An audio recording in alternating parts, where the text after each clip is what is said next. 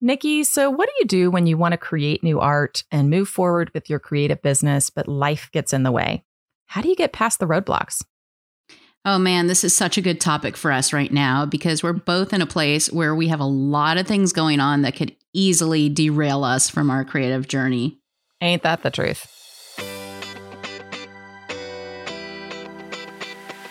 Hi, this is Laura Lee Griffin. And this is Nikki May with the Stardust Society, inspiring you to stop getting in your own way and start building an art biz and life that you love. We are artists who believe strongly in the power of community, accountability, following your intuition, taking small, actionable steps, and breaking down the barriers of fear and procrastination that keep you stuck. Follow along with us on our creative business journey as we encourage you on yours. All right, Laura, we both have had our fair share of challenges over the last year, haven't we? Mm-hmm. Let's hear what's been going on with you. Okay, so I had taken a year off during COVID and then started a new full time job in the finance world while continuing the podcast, creating my second Skillshare class, and all the things. My mother was in the hospital four times. One of my very best friends passed away unexpectedly a little over a month ago. And I'm currently in the process of purchasing a new home out of state with my own walls and selling the condo that I've lived in for the last 21 years. Geez, Laura, is that all? I'm traveling back and forth constantly between cities and juggling all the balls. There's no way around it. Change is hard for me. And when I hit overwhelm in my personal and professional life, combined with waves of grief and anxiety, everything else suffers. I have zero creativity and no desire to pick up a paintbrush, pen, or pretty much anything else. I kind of just want to curl up in the fetal position in my bed for a month and just wish it all away. Hmm. now, Nikki, I know you've had a lot going on in your personal world too, though I think you handle change a little bit better than I do. Yeah, I've had a ton of big changes in the last year too, but mine have all been prompted by things that I want to do. Mm-hmm. And unlike a lot of people, I love change. but even when the changes are ones that you really want, the upheaval can be stressful. And Mhm. I've had some challenging things come up, making some of these changes more difficult than anticipated. Yeah. So, as you know, if you're a regular listener, I'm moving into a converted school bus, Mhm. which is something that I'm so excited about. But there have been quite a few challenges along the path. I'm still in the process of selling my house, which, although I had a contract before it was even officially on the market, has dragged out for more than six months, causing delays in everything that relied on that. Yeah. And in trying to work through these challenges and keep up with client design work, my own creative endeavors have had to go on the way back burner. You know, that one that sparks when you try to light it, but never fully lights. oh, I know the one. so, yeah, we've both had a lot going on lately. For sure. So the question is when these times hit you, how do you deal with life getting in the way? I don't know, Laura. How do you deal with it?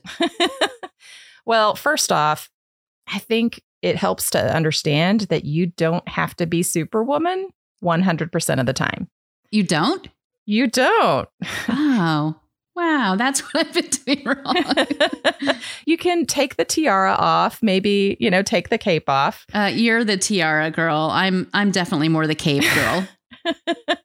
it's okay to say no to new requests for your time. It's okay to change your mind or rework your existing commitments in a way that will reduce your overwhelm. Yeah, one of the things that really helps is to set boundaries, like for when you're available to people for certain things. Boundaries? What are those? Uh, they're something we need to learn how to set, and unlike me, learn how to actually stick to. so, I've spoken before about how I tend to be more reactive than proactive, and I'm really working on how to change that right now. So, one thing, for example, is to set specific days for client retainer work Mm-hmm. so that I have other days available for new client work and for my own creative work. Right. Laura, please check back with me in a month or two and see if I've been able to stick to that. Okay, we'll do.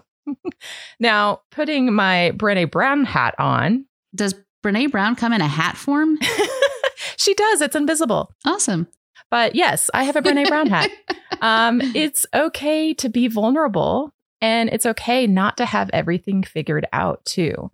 But rather than getting completely stopped and overwhelmed, we have a few tools that we think might help you get back on track. Okay, let's talk about some of those ideas.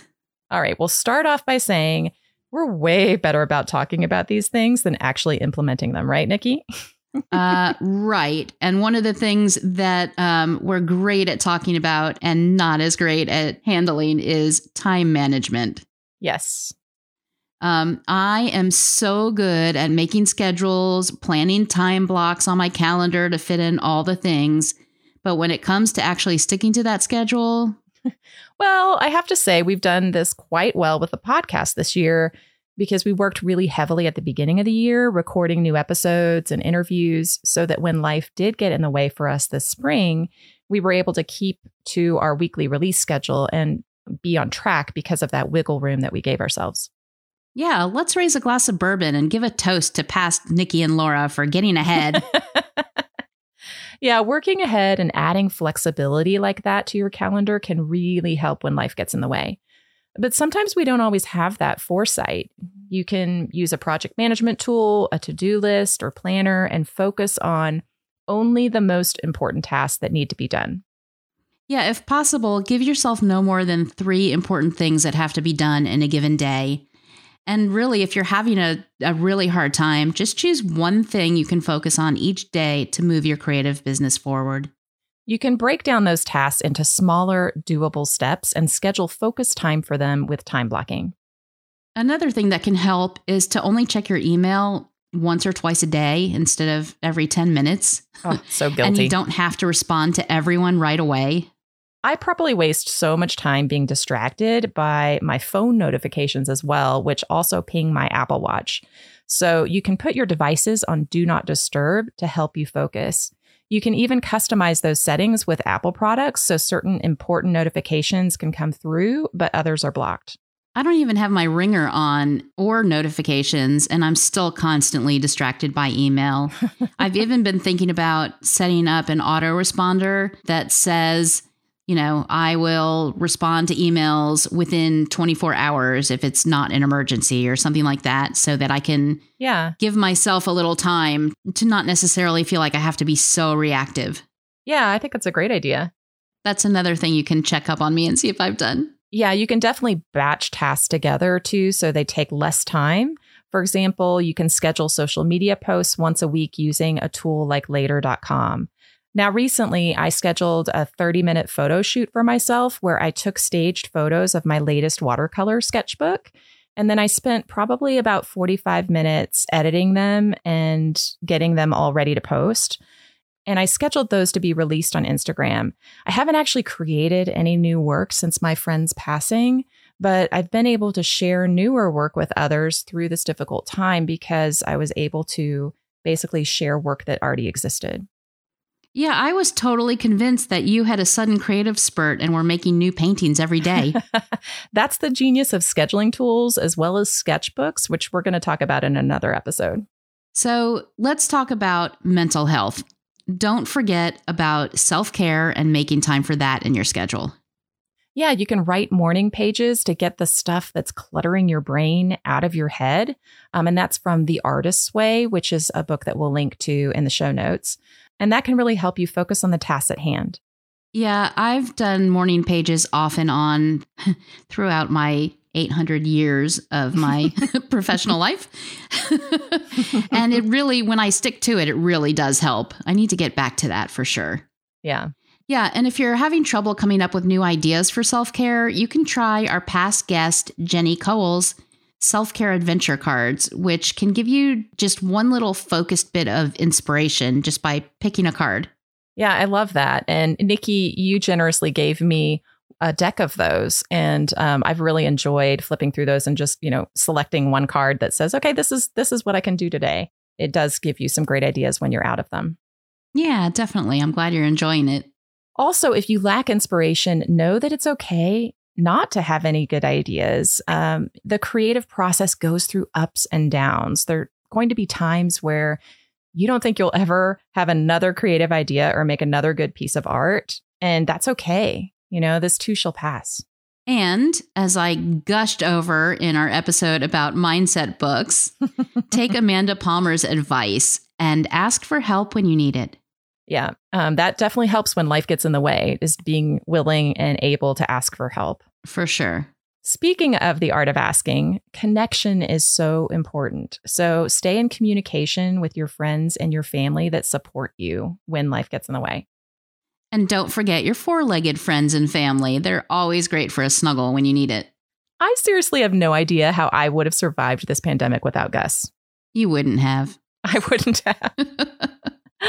and don't forget to carve out time, even if it's really small pockets, to do something just for you. Spend some time in nature, even if it's a five minute walk. You'll be amazed at how things can sort themselves out after a brief commune with nature, especially when life gets in the way and you don't think that you have the time. You have five minutes. You can carve out five minutes to just walk around the block. Yeah, along these lines, since moving out of my house with a fenced yard, I've actually had to walk my dog on a leash, mm-hmm. which has forced me to take breaks and get outside, which is something that I never used to do. And it's been really great to clear my mind and help me get some perspective. Perspective is huge. And Rocket says, Thank you, Mom, for walking me finally. he really does. and I'm going to refer back to the Designing Your Life book we talked about in our Mindset book episode about reframing dysfunctional beliefs. I'm going to share a reframe of mine that made me feel a lot better recently and then challenge you to come up with one of your own, Laura. Okay.